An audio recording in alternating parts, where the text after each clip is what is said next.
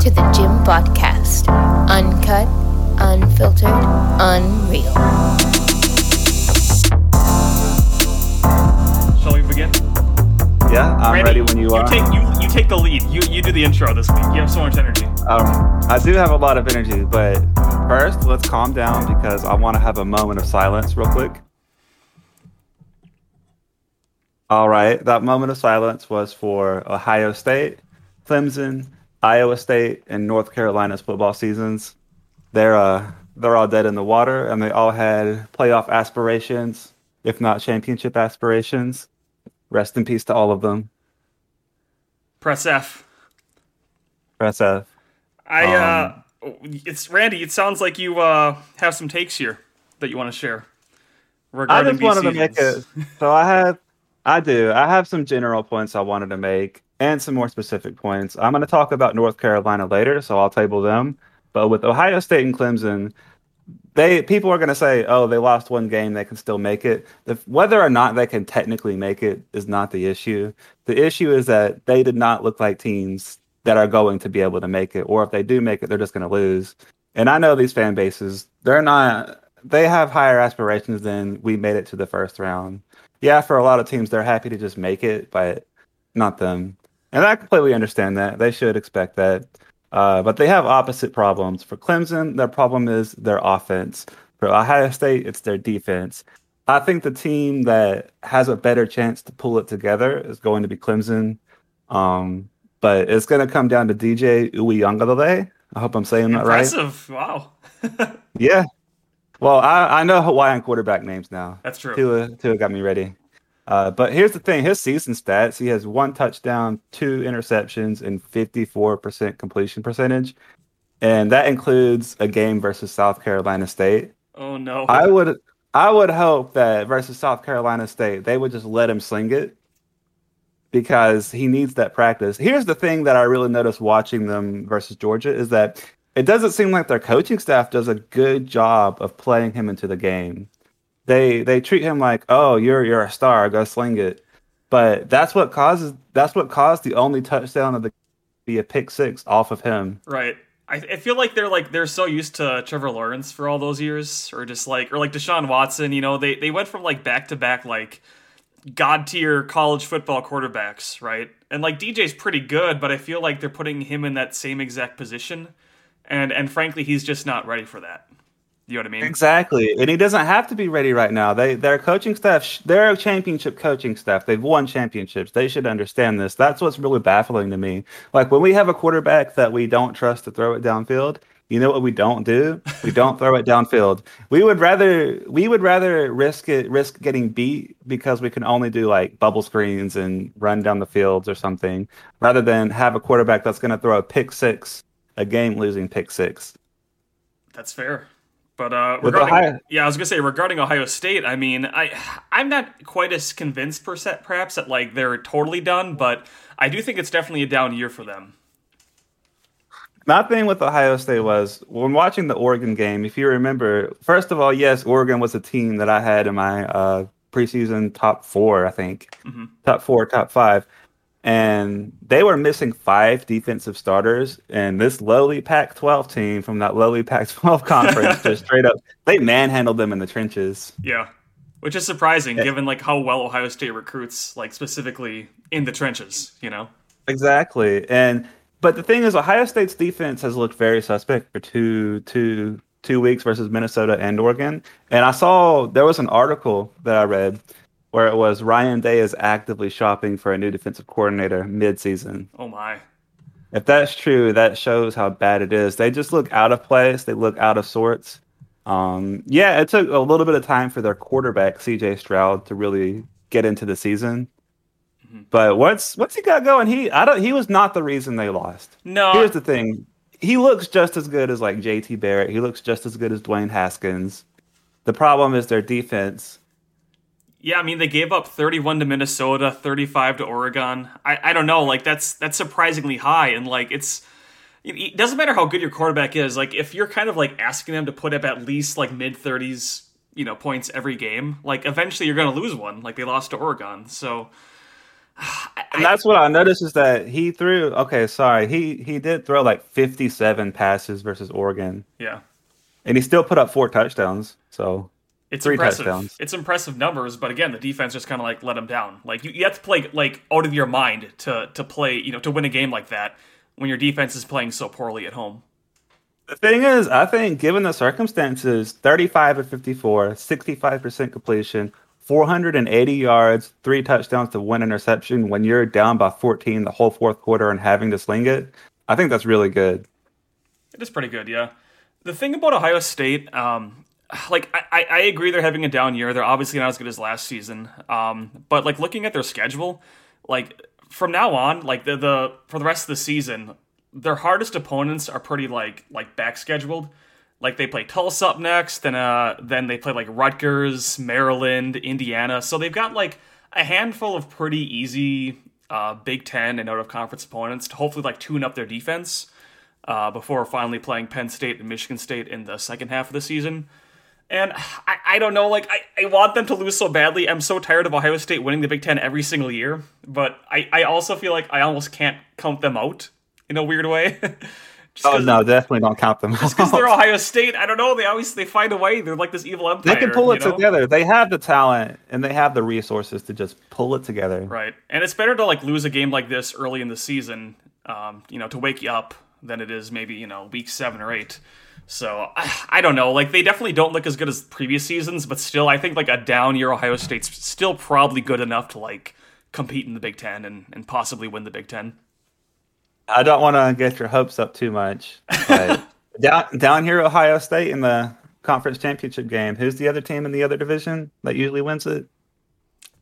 Are you saying Wisconsin, Yeah, I'm saying Wisconsin. dude? We're we're not Down that here, good Ohio this, State. We're not that good this year. I'm telling you, this is not a good year I'm for them. sorry, but y'all are always one win away, and I know that's depressing. It but it seems like the, the year you would have a chance, from what we can see, the year you would have the chance versus a down year Ohio State. Yeah, Yeah. I'm sorry. No, it that's that's totally on brand for Wisconsin. To keep it on Ohio State, though, I would like to point out one game I have circled is the week six, week week, week six, week seven game versus Maryland. I think that'll be very interesting. Really? I think that's gonna Oh, be a yeah. blowout. Oh man. Really? Maryland looks improved, and I'm a I'm a big Taulia fan. I mean, no, Obvious reasons. no offense to our turtle friends watching this show. We, you know, Maryland is a friend of the show, but uh, I just I don't know. I'm I'm happy for Maryland starting out two and zero, but they have a lot yet to prove. They do usually start out hot and then just kind of fall apart. Yeah, and Um, I don't know. Just looking at their schedule, man, they play Iowa, Ohio State, Penn State, Michigan. That's that's brutal. So Oh, so fun fact about our, our Maryland friend. I remember we were talking to him earlier, and he said that he spent twenty five dollars to have the chance to buy national championship game tickets, I remember playoff that. tickets. Yeah, and he said, "Hey, we usually start out hot. If we win a few games, then I can sell that twenty five dollar thing that I got on my placeholder." But I'm like, I'm no offense, but who's gonna buy that? I mean, Maybe somebody with dumb Maybe. DMV money. If they could like, because they're probably going to start out four and zero. Up the, up next, they have at Illinois and then Kent State. Those are two pretty easy wins. Uh, then they play number five Iowa. If they can pull off the upset against Iowa, they'll be undefeated, five and zero with like a top ten win. They they just might like shoot up to the top ten themselves, and then I could see like this hype, you know, building up, and maybe the tickets worth some money. Yeah, maybe that's very true. It's very true. And one more team we're going to touch on real quick is Iowa State. Everybody knows how we've been talking about them. I don't want to dunk on them too hard. Everybody knows how we feel. I actually, I don't want to say if I gained a little bit of respect for them in a weird way. I they lost 27 to 17 to what we have been calling a really good Iowa team True. probably maybe the best team in the Big Ten at this point. I would probably actually are the best team They're the, highest right ranked now. team in the Big Ten now, number five, I believe. Yeah. And they lost 27-17. They what killed them was turnovers. They had I think a pick six. It was either a pick it was either a pick six or a fumble 6 Mm-hmm. Brock Purdy was like he had three interceptions. I don't even think he, he didn't have a touchdown. He still hasn't thrown a touchdown this year. Wow. I mean, yeah, it's Yeah. pretty hard to win with that I- many turnovers. he is he's a very overrated quarterback. Like it's weird because I'm looking at a team like Iowa State, and it's a, their quarterback play is what's holding them back. And it's usually the opposite for a team like that because they don't have a really high talent composite. It's like in the 30s. hmm So it's not very good, but they play well above that talent composite with a pretty overrated quarterback that straight up can't throw touchdowns and actively sabotages them. That's crazy to me. So that's why I've gained a weird amount of respect for them because I feel like if they were able to get somebody in there that's a little more consistent, Sure, maybe they could do something. that's fair. You know who else has zero touchdowns this season? Who? Don't tell me it's I'm just gonna say it. Graham Mertz. Graham Mertz. Uh, I knew you were gonna say that. It's true. It's true. I know a thing or two about having a bad quarterback. Um, but yeah, He was great. He looked great at the start of the last season. I don't know. I know he looked great, but I just. Uh, It is what it is. You're asking him to do too much. I really, I think that's part of it. You just got to run the ball, run it down their throat, and but I think the coaching staff got a little too confident. That's what they are doing, man. I mean, so I, I wasn't able to watch the Iowa State game, unfortunately. Um, I was at the Wisconsin game last week. It was nice to actually have a win there, like a, a pretty comfortable win. Um, I'll say this because obviously, you know, I was I was very doomer about that game. I, I predicted us losing by like seven points or something. Um, it, it turned out Eastern Michigan didn't get a first down until like the second quarter, and that was their only first down up until like like a garbage drive in the fourth quarter with like three minutes left. Our defense is like top tier, like top five probably in the nation. Our offense is unbelievably bad. It's all summing up. So make of that what you will Unbelievably bad. unbelievably bad. Our first drive, dude, we busted out like a 70 yard run to the red zone. We, we got down to like the five. I'm like, okay, easy touchdown. Up 7 0 with like one minute in the game. And uh, we, we went four and out.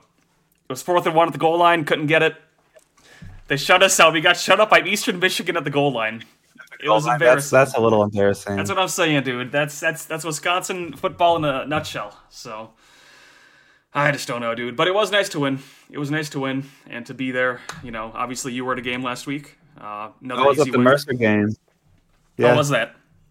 it was actually really fun. Uh, so going to experiencing our first college football atmosphere since the uh, since the before times. Yeah, Um, it was really fun. Despite it being a Mercer game, it was almost treated by like the fans and the students as a uh, as a conference game. Like they were very people were really hyped for it. Yeah. If for nothing else, just to see their friends and family and tailgate and all that. yeah. I'll say with ours too. Like the Eastern Michigan crowd was like the whole stadium was pretty much packed. Like people were there early, tailgating and whatnot, which is just shocking given that like you know these are bad teams we're playing. But yeah, people are like so desperate to go back to normal, kind of, and just like experience these things that we kind of took for granted all these years. That I was so I was actually with some college students with my with my wife and my sister in law, and they were straight up taking shots and getting amped for this game. I was like, okay. They, they busted out the tequila and the lime and the salt. Oh man, freaking The Mercer! student section's always fun. it is. It is. All right. So do you have uh do you have some picks for this week? So yeah, I normally I have like five or six picks, but I have I've decided this week to kind of hone in on three uh, games in particular and kind of go maybe a little bit more in depth on them. You know, now that we kind of have more context for this season and kind of know where things are going and and whatnot. Um, so my first game should come as no surprise to people. I am really, really looking forward to Nebraska at number three, Oklahoma, on Saturday morning. Really? Um, I'm surprised you don't. I'm surprised that's not a foregone conclusion for you. Well, it is a foregone conclusion. Um, and it's this is one of those games that I think is going to be actually really, really important in, in hindsight because uh, this is the game that gets Scott Frost fired. I think uh, we're going to experience the beatdown of the year. It's going to be a bloodbath from start to finish. Uh, let me let me tell you why. Okay, Oklahoma, despite being number three in the nation, I get the vibe from their fan base that they feel perhaps a little bit disrespected. You know, they got a slow start against Tulane. They played a nobody in week two. They haven't really played anyone good yet, per se.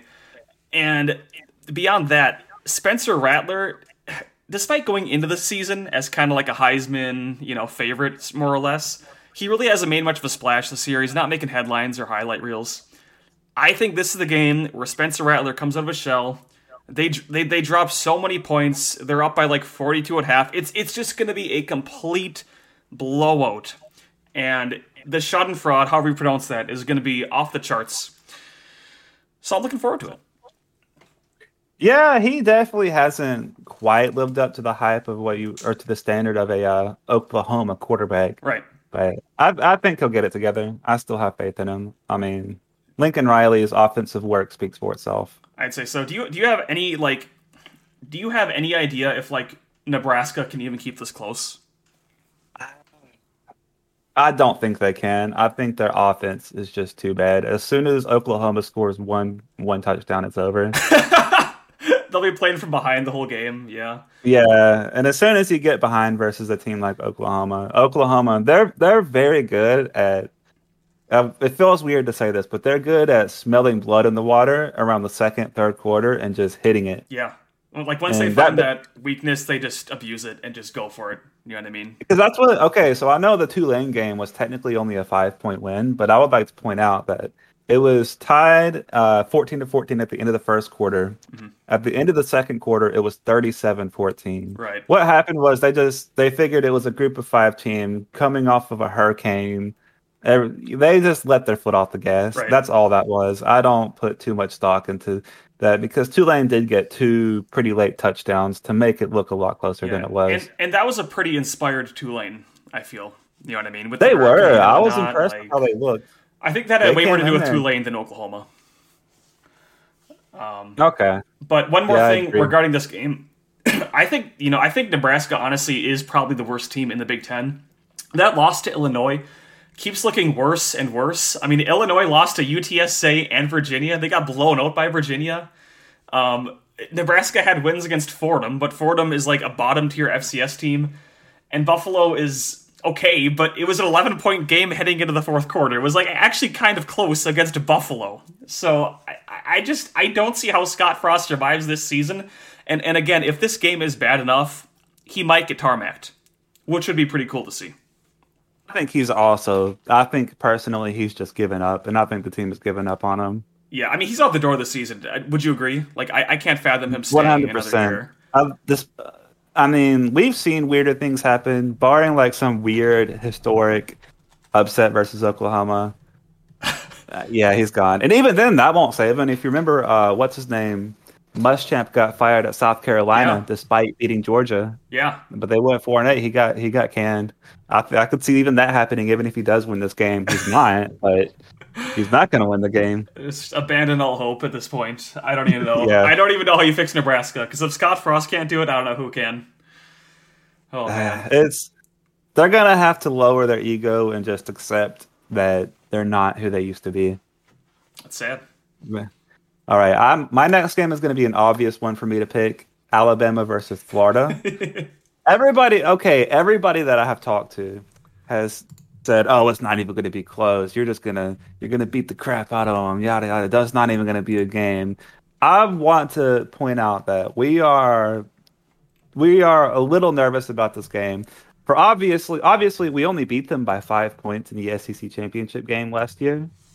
Um, also versus Mercer last week, what I noticed was we were pretty sloppy, especially on offense, and that's something that is going to make me nervous to see how sloppy we played. And it's not even that we played sloppy; there was a clear lack of leadership from the veterans. We didn't have any leaders really step up and be vocal it was like the team couldn't find somebody to rally around, like a a good, strong personal personality to rally around. They were rallying around Saban, and Saban, as a coach, hates when the players do that.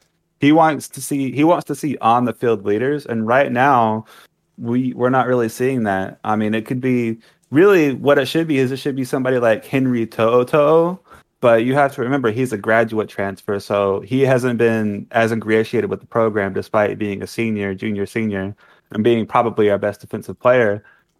So, and Bryce Young, this is his first year starting. He's just now getting his starting role. So, despite having a pretty veteran team, we don't have veterans that can lead the way Saban is looking for, and that can get us into trouble. Um, and with Florida, sure, they look relatively untested, but I think with a lot of these games, with a lot of the data points that we look at from early in the season, even though these teams that we kind of look at, we can say they're untested because they played crappy group of five teams or FCS teams. you can still look at the context of the game, even though we're only two games in. Mm-hmm. And the reason I say that is versus FAU in South Florida, what happened was they put them out quick and then let their foot off the gas. It showed that they came in ready to play, they looked competent, and then the only reason the games weren't 59 to 0 was because they let their foot off the gas. Oh, Randy, I'm going to have to disagree with you on all of this. Hold on, hold on. Hold on. Oh, hold on. Well, hold, uh, on. Uh, uh, hold on. No, no, no, no. Okay. With that being said, you remember how we have the wizard bets in CFB Main where you bet the line and you have to beat the line by seven. My wizard bet was Alabama beating the spread by seven. So I know that contradicts everything I just said. So, but so the wizard bet for me is minus 20 and a half. Holy have, hell. So we have to win by 21. If we win by 21, I get wizard wizard roll for the week. Wow. That's that's funny. I you know, it's funny. I I had this as one of my three games I wanted to touch base on this week, so I took a lot of notes on this. And um oddly enough, I think I agree with you. I think Bama's going to win, but I think they're going to by a lot more. Um here's how I look at it. Florida really isn't the Florida we knew last year. I know you were concerned about the SEC championship game and how how close that was, but you know, consider the following. Last year Florida had Kyle Pitts, probably one of the best tight ends of our generation. They had they had a guy like Kyle Trask, who while I wasn't the biggest Trask fan, one thing I will give him credit for is he didn't make a lot of mistakes. He had no turnovers in that game, no interceptions, no fumbles.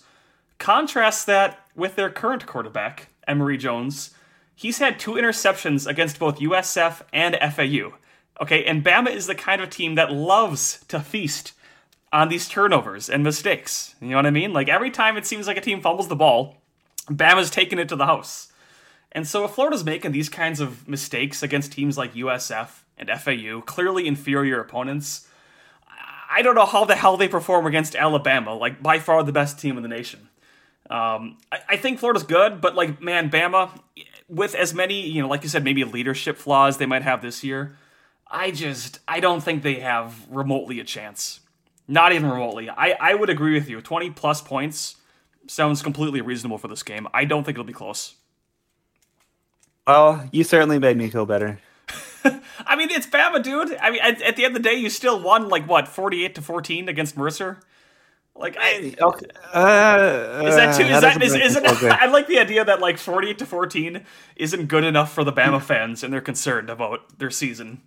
But this plays into the point that I just made, which was we don't we don't I don't like to look at just the final score. I like to look at the context of the game and how things played out.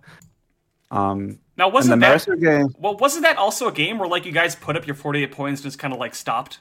Like you put in your second string and. Oh, then... what happened was sort of what happened was uh, it took us a while to get going. I don't even think we scored our first touchdown until like midway through or late in the first quarter because we just straight up we had lost drives. You're still spoiled. I know, but it's Mercer. Come on. I know, I know. Okay, but no, but the what happened was we had we had plays where we should have easily scored, but just little weird miscommunication things that absolutely should not happen. That you just don't expect a, a team like Bama, if we're well coached, should not make little mistakes. And it was like, okay, we should have really had 28 points in the first quarter instead of whatever we had. Mm-hmm. We should have put them away a lot sooner. And 48 points we really we played Paul Tyson, but we actually didn't put him in until relatively late. Mm-hmm. Later than we usually do. Usually you do about mid third quarter. I think it was about the fourth quarter. I could be wrong that we were starting to put him in. Oh man. I don't know, man. To be fair, this this had like blow It didn't look nearly as comfortable as a win as we've it's, seen. I don't even I don't blame Bama for like looking ahead to Florida in this case because it was a guaranteed win. You know what I mean? Like I, I don't know. I, we'll, we'll definitely get a good feel for how good Bama is this year. Like, we know Bama's good. We'll know just how good they are, I think, after the Florida game. Like, depending on how much they beat them. Because I think losing is not even in the realm of possibility. You know what I mean? At least not Florida. I think the only SEC team that can beat Bama is Georgia. And they don't play them in the regular season. So it's they're going to have to wait till the SEC championship game for that. So it's really just a matter of how much do they win by. If they win by seven, that's concerning. If they win by like 20, yeah. It's bad. Well, I don't even think how much we win by is that's what I, that's what I'm trying to say though. Is how much we win by does not concern me. What concerns me is why we win by that much. I guess I don't know. I man, this is like the Bama mindset. I guess you guys are just so like He's hey, he's processed the whole fan base. perfectionist. I, I guess you know what I mean. You are part Yeah. of the process. That's funny. yeah. Oh, All right, what's your next game? Randy, the game I wanted to talk about, the game that I am most interested in this week, is number 22 Auburn at number 10 Penn State. We're, of course, talking about the whiteout. Now, here's the thing. A week ago, hell, maybe four days ago, if my memory serves correctly, I would have picked Penn State to win this with, with you know, pretty good confidence. I think Penn State's a really good team. I think they deserve to be top 10. I think Auburn's good, but they're not they're not quite as good as Penn State this year. Um, and you know, Penn State it's at home. It's the whiteout. You know, they're they have a lot of momentum this year. Ohio State lost, so it looks like the Big Ten's kind of wide open, right? This looks like it's Penn State's year. But here's the thing. I firmly believe that James Franklin is gone. He's gone. I do too. He's going to I USC. I believe it too. He's got one foot out the door. I know it. You know it. Listen, the players know it. The fans know it. The assistant coaches know it. You've seen Auburn what the players it. have been saying? Yeah. Uh, real quick, the players, the quarterback straight up said they had a team meeting about it with James Oh. Franklin. And coming out of the meeting, he said something to the effect of, Well, it's just something I can't worry about, and we have to focus one week at a time. Oh. You don't say that if your coach if your coach says he's staying, you don't say that. That's not what you're coming no, out and saying. So, and I think, and here's the thing: I think because of that, Penn State's going to be so deflated. You know, it's like this. It's so bittersweet. Like you have the biggest game of the year, but then three days before it, you find out your coach is gone. I just, I like. I'm sure James Franklin will try to win. I'm sure they'll try, but like, I can't imagine like if you're if you're on you know Penn State like. I don't know how the players can can continue to be motivated. You know what I mean? Like I don't know how you don't feel betrayed and upset and lost and confused. Like there's so much background noise and just like other things to worry about that how can you focus on the game?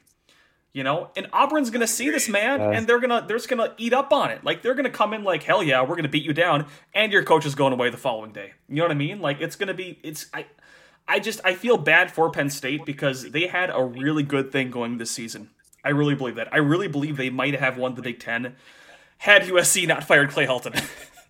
At least not fired him this early in the season.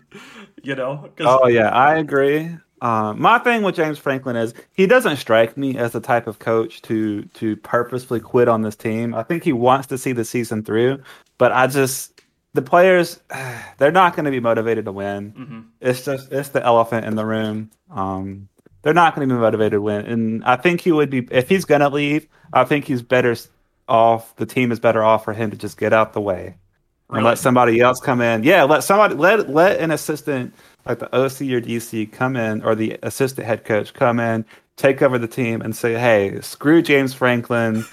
He doesn't think you're good enough. Let's prove him wrong." I think that would be the oh. best thing for the team. If he's if he's gone, I think him staying the whole season would be a detriment to them. I guess. My thing with my thing with Auburn is Bo Nix has actually looked greatly improved He this has, season. man. They've been putting up points. Okay, so again, we I keep bringing up that these are throwaway games and that they haven't he hasn't really been tested, but it's a different level of comfort that we've seen from him versus other games of this nature from his first two years. Uh, he just looks he looks fluid. He looks like he's confident. He looks like he knows where he wants to go with the ball. He looks like he knows what he's going to do rather than just snapping the ball and seeing what's going to happen. Yeah, he's definitely improved this year. I mean, looking at his numbers here, like he's putting up like TD, like three three TDs, 275 yards against Akron, and I know it's Akron, but it's like I don't know, man. Like you look at Auburn putting up 60 plus points a game, like they're clearly going to have a pretty good offense, right?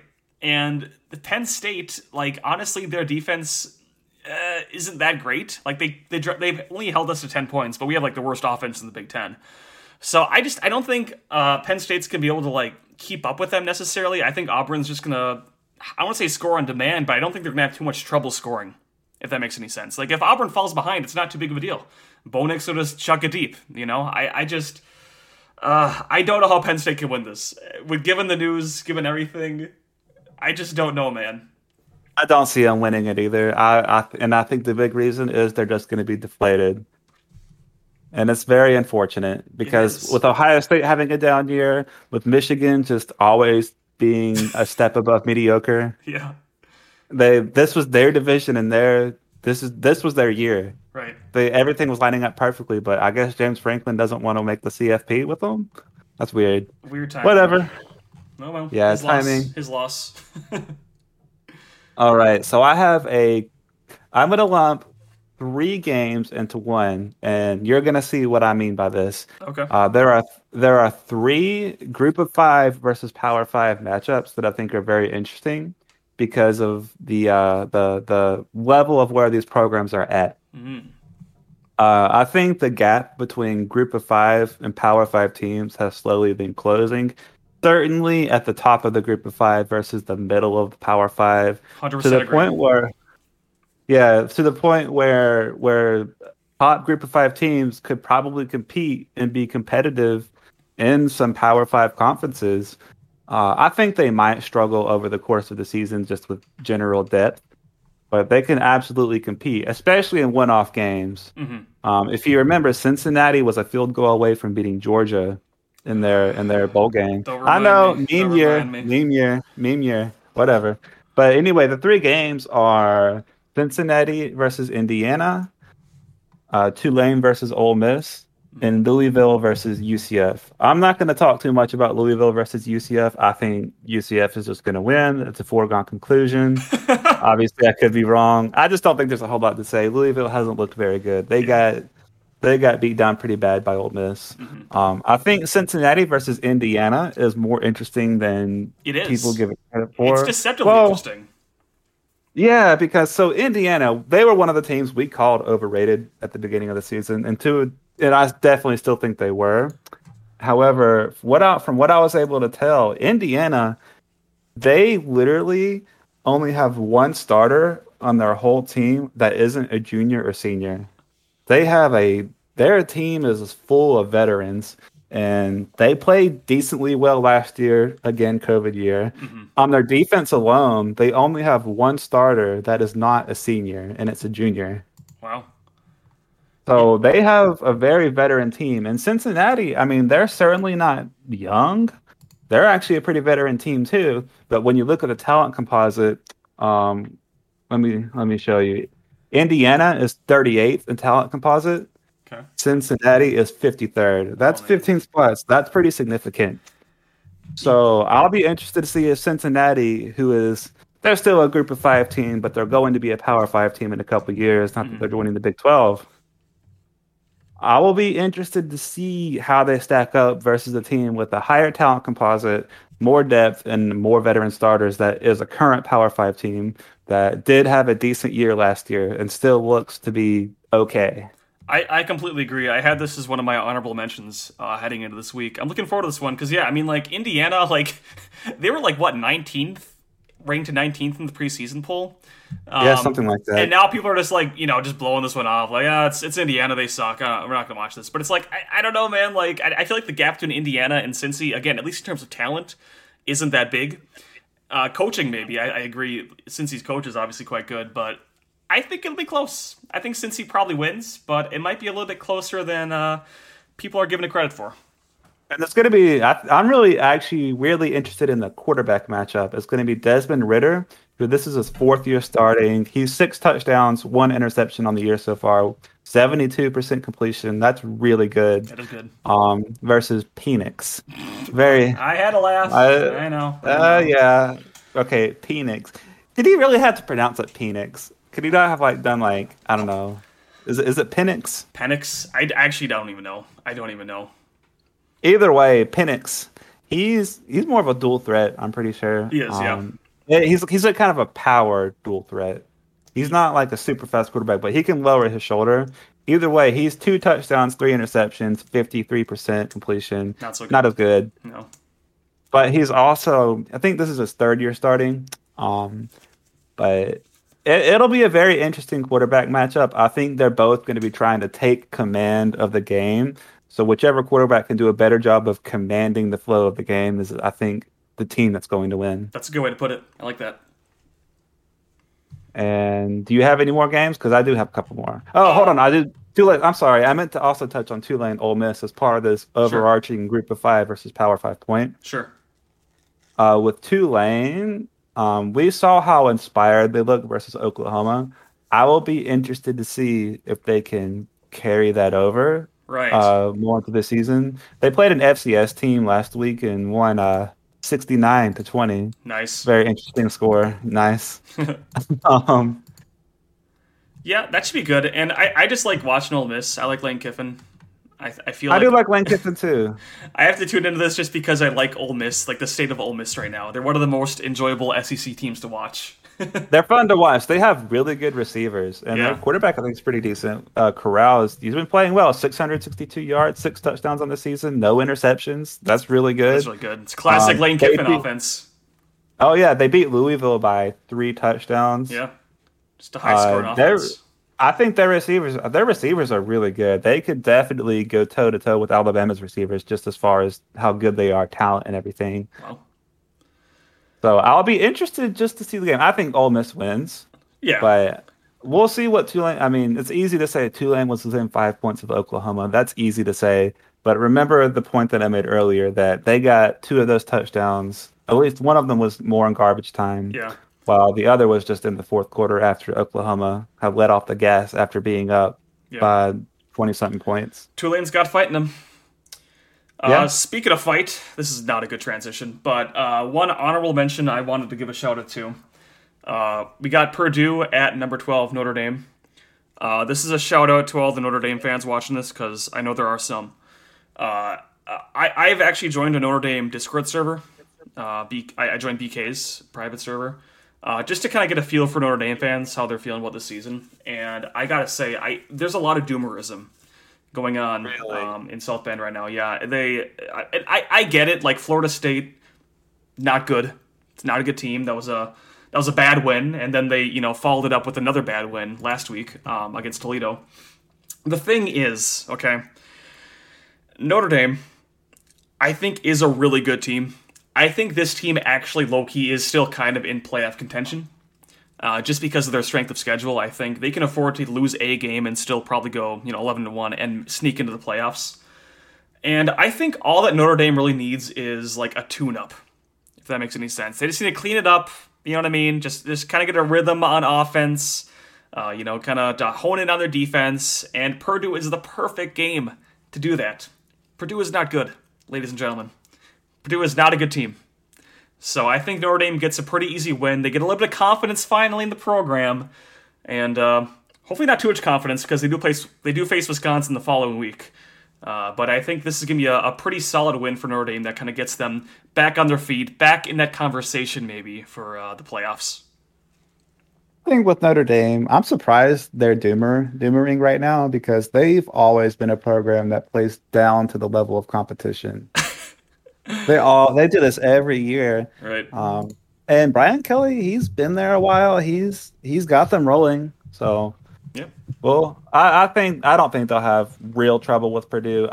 Maybe a situation that may only win by two scores, but I don't think the game's ever going to actually be in doubt. Yeah. I think that they're just going to control it. Notre Dame weirdly plays like a Big Ten team sometimes. That's what they kind of remind me of. They just are, man. How they, they are. they, they, the way they try to control games. Right.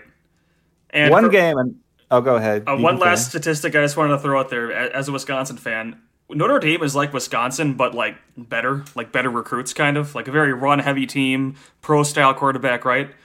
And Wisconsin has beat Purdue, I believe, 14 years in a row. I'm knocking on wood Really? here. So I, I'm just saying, if if Notre Dame is built like Wisconsin, that formula beats Purdue every time. So should be fun. All right, I'll have two more actually. Group of five versus Power Five. On a G5, matchups. man. Holy cow. I'm I'm all about the G5 this week, really, because there's a lot. There's been a lot of good G5 versus Power Five matchups this season, and there's a lot this week. And I wanted to lump these two in together by themselves because it's two West Coast games. I wanted to make sure we uh fairly cover the Pac-12. I don't want to have East Coast bias, of, Of course. course. Of course, it's Arizona State versus BYU and Fresno State versus UCLA. Arizona State and BYU is a very interesting game. Arizona State obviously has Jayden Daniels still. Uh, he's 30 of 41 on the season, 307 yards. That's a pretty good stat line. Two touchdowns, one interception. Um, BYU's quarterback is 36 of 58, 350 yards, five touchdowns, zero interceptions. Wow. I will, yeah, he's weirdly looked really good despite their their offense not looking so hot at times. Like it stalls, it'll stall sometimes. Mm-hmm. But it's interesting because their two wins, they're two and zero, but their two wins are versus two other Pac-12 teams. Arizona is pretty bad, and Utah. And Utah is a pretty decent, stable Pac-12 program. They have a stable coaching staff. They don't have a whole lot of turnover. And so just the fact that they were able to win these games by multiple scores, even if they're not the best of the Pac-12, is still it says something. Well, because I would put Utah about the same level of Arizona State. Obviously, they were ranked pretty evenly um, heading into uh, last week. So I, I definitely could see them giving Arizona State a run for the money. I like ASU. I think they're pretty improved, but BYU also is pretty improved. So that should be a fun one. That's a ranked matchup that no one's talking about. Yeah. yeah.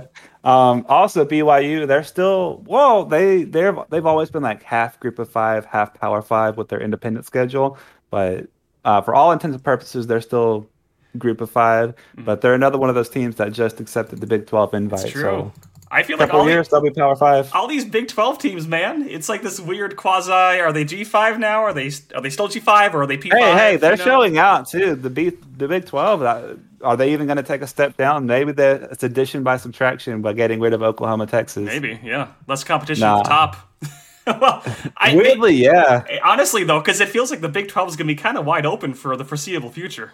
You know, If which, you which if could you're in be the good. Big Twelve, that's the thing is if you're a Big Twelve team, no matter what your name is, and you win out, you're probably going to the playoff. Yeah. I don't know. Like I, I think the Big Twelve kind of saved itself really with these additions because these are four pretty solid programs that they're adding. So I, I'm I think. Oklahoma State. I think teams like programs like Oklahoma State, Iowa State, Texas Tech, Mm-hmm. they're probably looking at this. TCU even is probably looking at this like, oh hey, we have that's four good additions. We're a bigger conference. All we have to do is win, Yeah. and we'll get just as much respect as a program for being in this conference as we did before. And I, I think that's true, man. Like I really do think eventually it'll just even out, and we'll get to a point where like, you know, Cincinnati and BYU and you know UCF are just treated like regular P5 teams because that's how it always works. You know, when a G5 school joins a P5, It takes a couple years. It yeah. takes a few years, but eventually it evens out. Like no one, like TCU used to be G five. You know, Utah used to be G five. We don't even think about that anymore, right? So just give it time. Absolutely. Um, so the other one I wanted to bring up as this overarching point was UCLA versus Fresno State. Everybody remembers that was the name of the first the first week's picks or second week's picks. It was chips to the championship, and then they proceed to beat LSU We're by riding 11 this points. high, dude. We're riding it. Holy cow! I'm riding the hype. The reason I'm interested is again, Fresno State is one of those high quality group of five teams. They only lost to Oregon by one touchdown, and they had every chance to win that. and Oregon turns out is pretty good. so that is And Oregon, we've seen that. Yeah, Oregon turned out to be pretty good. So, and they just had a bye week right after the LSU game. I could definitely see, especially a Chip Kelly team. They, I could just see this happening. Them coming out flat. Oh, It's at 9:45. It's a Pac-12 after dark oh, game. that's gonna be fun to watch. so I'm gonna. Yeah, it's gonna be fun to watch. It's that type of game you watch while you're literally laying in bed. I know you're like on the verge of sleeping, but like whether or not you fall asleep And- depends on how good it is. I love the Pac-12 commentators because, like, I can tell it's like they know we're going to bed while we watch the game. They know, know. we're in our covers with like a glass of water. You know, Oh. they know it because it's like they try to get into the game, but they do it Mm-hmm. in such a weirdly calming way. yeah. When they even when they yell, they yell calmly. I really like the Pac-12 network uh, commentators. They're they're pretty good. I like them. Pac-12 after dark is it's like this fever dream. Like you're so tired after watching football, like for the previous ten hours or whatever, and you're just like in this different mental state. It's hard to describe, but I feel No, like, it's like know, a, it's like a fever dream. It it's feels like, like, a fever dream. It's so comforting. I don't know how to describe it. yeah, that should be a good one. I'm looking forward to that now. Uh, Fresno, I mean, yeah, I mean, if they beat UCLA somehow, I mean, Fresno, I, I wouldn't be that shocked now that you mentioned it because they played Oregon close, and Oregon is probably the favorite to win the Pac-12 at this point. Wouldn't you say? Oh yeah, definitely. So, anyways, have- uh, how many more do you got here? I have one more game, and then I have two very hot takes. Well, one scalding take and one All right. take. All right. I call it a take. All right. my my honor. I'll give it. I'll just, I'll just be call it an honorable mention. It's Miami versus Michigan State. Uh, I'll be interested to see if Miami can really pick it up versus Michigan State. A very improved Michigan State, might I add. Mel True. Tucker in his second year has he's got them looking competent, and that's all you can ask for for for a Michigan State program. That's what they're used to. Mhm. They handled their business versus Northwestern. Northwestern's usually pretty okay. Mhm. Um, sure, they also played Youngstown State, so who cares? um, so I'll be interested in how that looks. Miami, uh, Derek, D'Eriq King, Mhm. you know, he's got the experience. It's an honorable mention game. I'll be interested to look. I hope Miami doesn't fall apart. I hope Miami looks super good in this game and just beats beats the crap out of Michigan State. You want that quality win?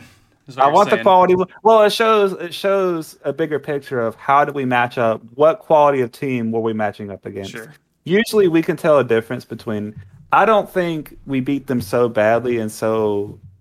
I mean, we beat them pretty embarrassingly, Mm-hmm. but it wasn't one of the. It didn't come off as one of those wins that just destroys their will to even Right. play for the rest of the season. Yeah. We have a tendency to do that, and teams fall off, and people assume the win was bad. Yeah.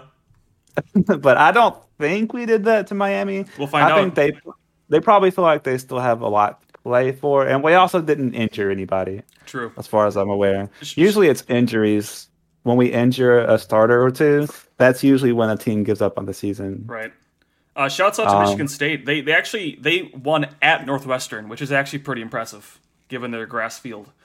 Just gonna put that out there. And also shouts out to uh, to Mel Tucker, former Wisconsin Badger. I uh, I root for them just because he uh, used to play for Wisconsin. Yeah, I understand. It's my fun fact for the day. All right, I'm gonna give my take now. My my take is I think West Virginia comfortably beats Virginia Tech. Wow, is that your scalding take? Comfortably beats. That's not my scalding. I was gonna take. say that's hot, but it's not like scalding. You know what I mean? No, it, it's I just call it a take. I I actually now looking at this line, West Virginia is actually favored by two and a half. That Well, apparently it's not that hot. I guess uh, hey, I thought it was gonna be. uh, That's why I just called it the take, right? sure. Um, okay, so the thing with West Virginia is they their only loss is a close loss, a six point loss to Maryland, and that's a Maryland team that I just discussed that I think is going to be underrated, and they do start off the season hot. They do. I think West Virginia West Virginia plays a little bit different than um, those Big Twelve teams. They have a decent quarterback and Jarret Doege. I really like his last name, by the way. Doge. Doge. I really like his last name. He's he's played well. He's uh let's see, for the season he's 38 of 62, four touchdowns, two interceptions, 61%, 536 yards. Two games in, that's fine. One of them was versus uh it was a throwaway game, so he got pulled early, I'm pretty sure. So I'll be interested in that. And the thing with Virginia Tech was that yeah, they have the win versus North Carolina and Middle Tennessee State. North Carolina, that team, I said first thing I said in the show was that I'm going to cover them later. Now I'm finally getting to them. Oh, good, good, good. Okay, so with North Carolina, uh, their entire team is Sam Howell, and that's it. I remember watching the Virginia Tech versus North Carolina game just simply because that was the first game we were really able to watch. yeah. And I just remember spending the whole game like Sam Howell would make a dime pinpoint pass, and it would be like a very short pass, and it would literally hit his receiver in the numbers and just bounce off of him. And this would happen multiple times every drive. There'd be drives where he straight up couldn't get the ball out because there was a guy immediately in his face and it would get tipped. Yeah. He was doing everything he could. He was their leading rusher that game as well. really? That's Oh, insane. oh yeah. And so oh God. He was doing everything he possibly could. That that that game is absolutely not his fault. North Carolina is legitimately probably a four win team without him, three or four win team without him. Wow. So, but the thing is, Virginia Tech couldn't really score on them That's true. until they. I don't think they scored their their last touchdown until the fourth quarter. Uh, I did want to bring up the Middle Tennessee State game just as a little microcosm as to why I'm also not high on Virginia Tech. Mhm. And you remember earlier how a lot of what I look at uh, is the context of a game. Of course. Uh, at halftime, they were only winning 13 to 6. That's true. I'm looking at it now. Yeah. they have trouble. They are having trouble on offense. Middle Tennessee State. Not only are they do they have a bad defense, they have a bad defense versus group of five teams. They're con- last year they averaged it was like 40, 50 points against them, and Virginia Tech only had 13 at the half and only ended up with 35. Wow. They and they didn't do it comfortably. It's not like they put up 35 quickly then let their foot off the gas. No, they were having to draw up plays, draw up specific plays for specific situations late in the game. It wasn't like they just comfortably put them away and let their foot off the gas. And that to me was extremely telling telling.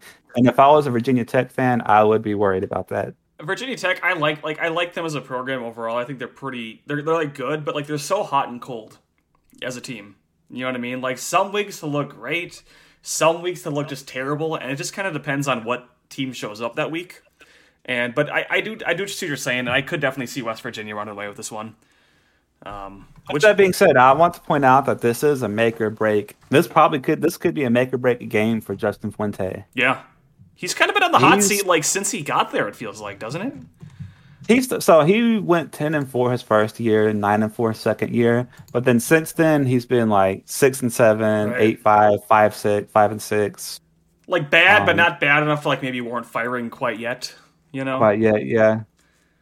And this is his sixth year, so it, this is this is his time. If Oh he doesn't get it done, he'll be on the hot seat at least if he loses this game. For sure. I just can't believe it's been six years already. Holy cow, time is accelerating. I know. that's like a long, That's man. a relatively long tenure. Yeah, I know. Yeah. That's a relatively long tenure for a Power Five coach. It means he's doing something. Yeah, something. He's at least winning the confidence of his athletic director. True. Now, I don't think you're ready for my scalding take. I know I always say you're not ready. No, I think I am. Nothing can shock me at this point. I'm ready for All it. All right. Florida State over Wake Forest. That's, That not, feels- that's not hot. Oh, come on. It is hot. They, just, they lost to Jacksonville State. Randy, they just no. up didn't cover a Hail Mary. Oh, you missed it today, dude. it looks so bad. I was discussing in Maine how Florida State's going six and six this year, and how they're not actually that bad. So I Well, with you. glad we agree on this.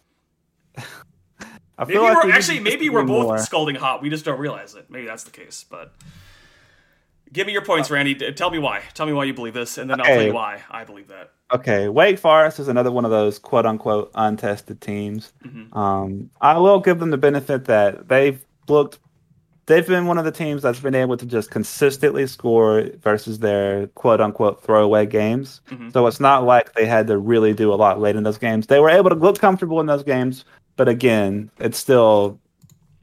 As much as they looked comfortable, it's like they played evenly throughout the whole game and got those scores. It's not like they were able to get those scores quickly, then let their foot off the gas. Sure. So that that is to me a, a little bit different, just in showing what your team is capable of doing.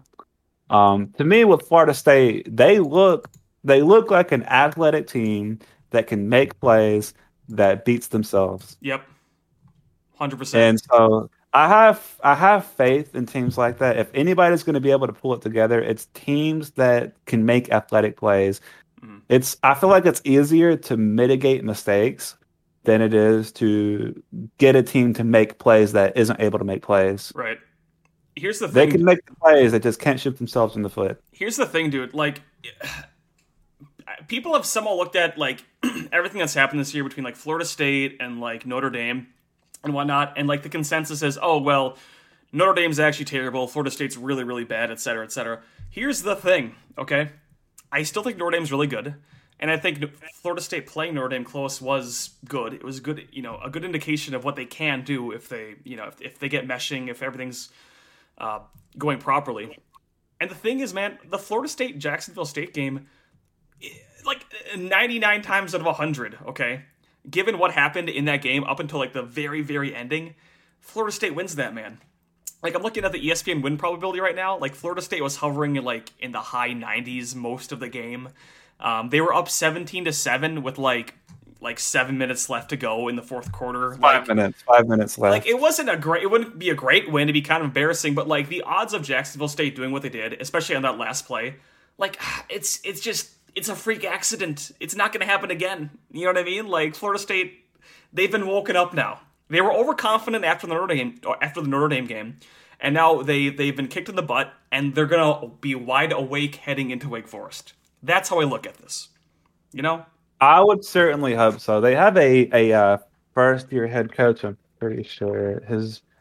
Uh, that's right. They have Mike Norvell. They Mike got the guy from Memphis. Yeah, and so I think a first year head coach, even though they lost to an FCS team, I think it's a little easier for a first year head coach to rally the troops. I agree. I mean, it, I think it's going to be easy to, for him to sell to the team. Hey, look at these athletic plays you made. Mhm. You know you can do it. This loss is embarrassing, but we can still make some noise in the conference, and we still have a chance to at least win the conference. I completely agree, dude. There's going to be you. You have to understand with me being a new coach to this team. There's going to be growing pains, and this is part of the process. As unfortunate as it is, and as much as I wish it didn't, w- wish as much as I wished it was different. Mhm. With that being said, them straight up not covering a hail mary is the most embarrassing It was I've ever sad. seen. Did you see that live? Were you there to watch it I live? didn't see it live. I don't think I was able to watch Dude, it live. I saw it live and just it was the funniest thing. Like Discord was just blowing up. It was like Like, are they oh, serious? oh man, it was one of the funniest moments of the entire What season are they? for sure. I'm looking at. I'm so I'm looking at a replay of the play. Yeah. They rushed seven. They rushed I think six people, and then had Yeah. two linebackers playing spy or something like looking out for a slant. I think Norvell said after the fact that like oh there was six seconds left. They were looking out for like a quick you know 10, 15 yard play to set up field goal range. You like, can't do that. you Give, give that. them the ten to fifteen. Give them the ten to fifteen yard play. Yeah, don't give up the But beat them in overtime. You're gonna beat them in overtime. Yeah. Man, Uh, that's that's a that's a rookie coaching mistake. But that's the thing, like that's a coaching mistake. Like that's something like that's a dumb choice, but just don't make that dumb choice next week, and you'll probably win. Exactly. That's how I look at it. Like that's that's so much easier to fix than like your whole team being unathletic and incompetent. You know what I mean? Like exactly. Florida State's way too talented to not like win games, man. Like they're going to win games this year. They, they they can't be bad forever.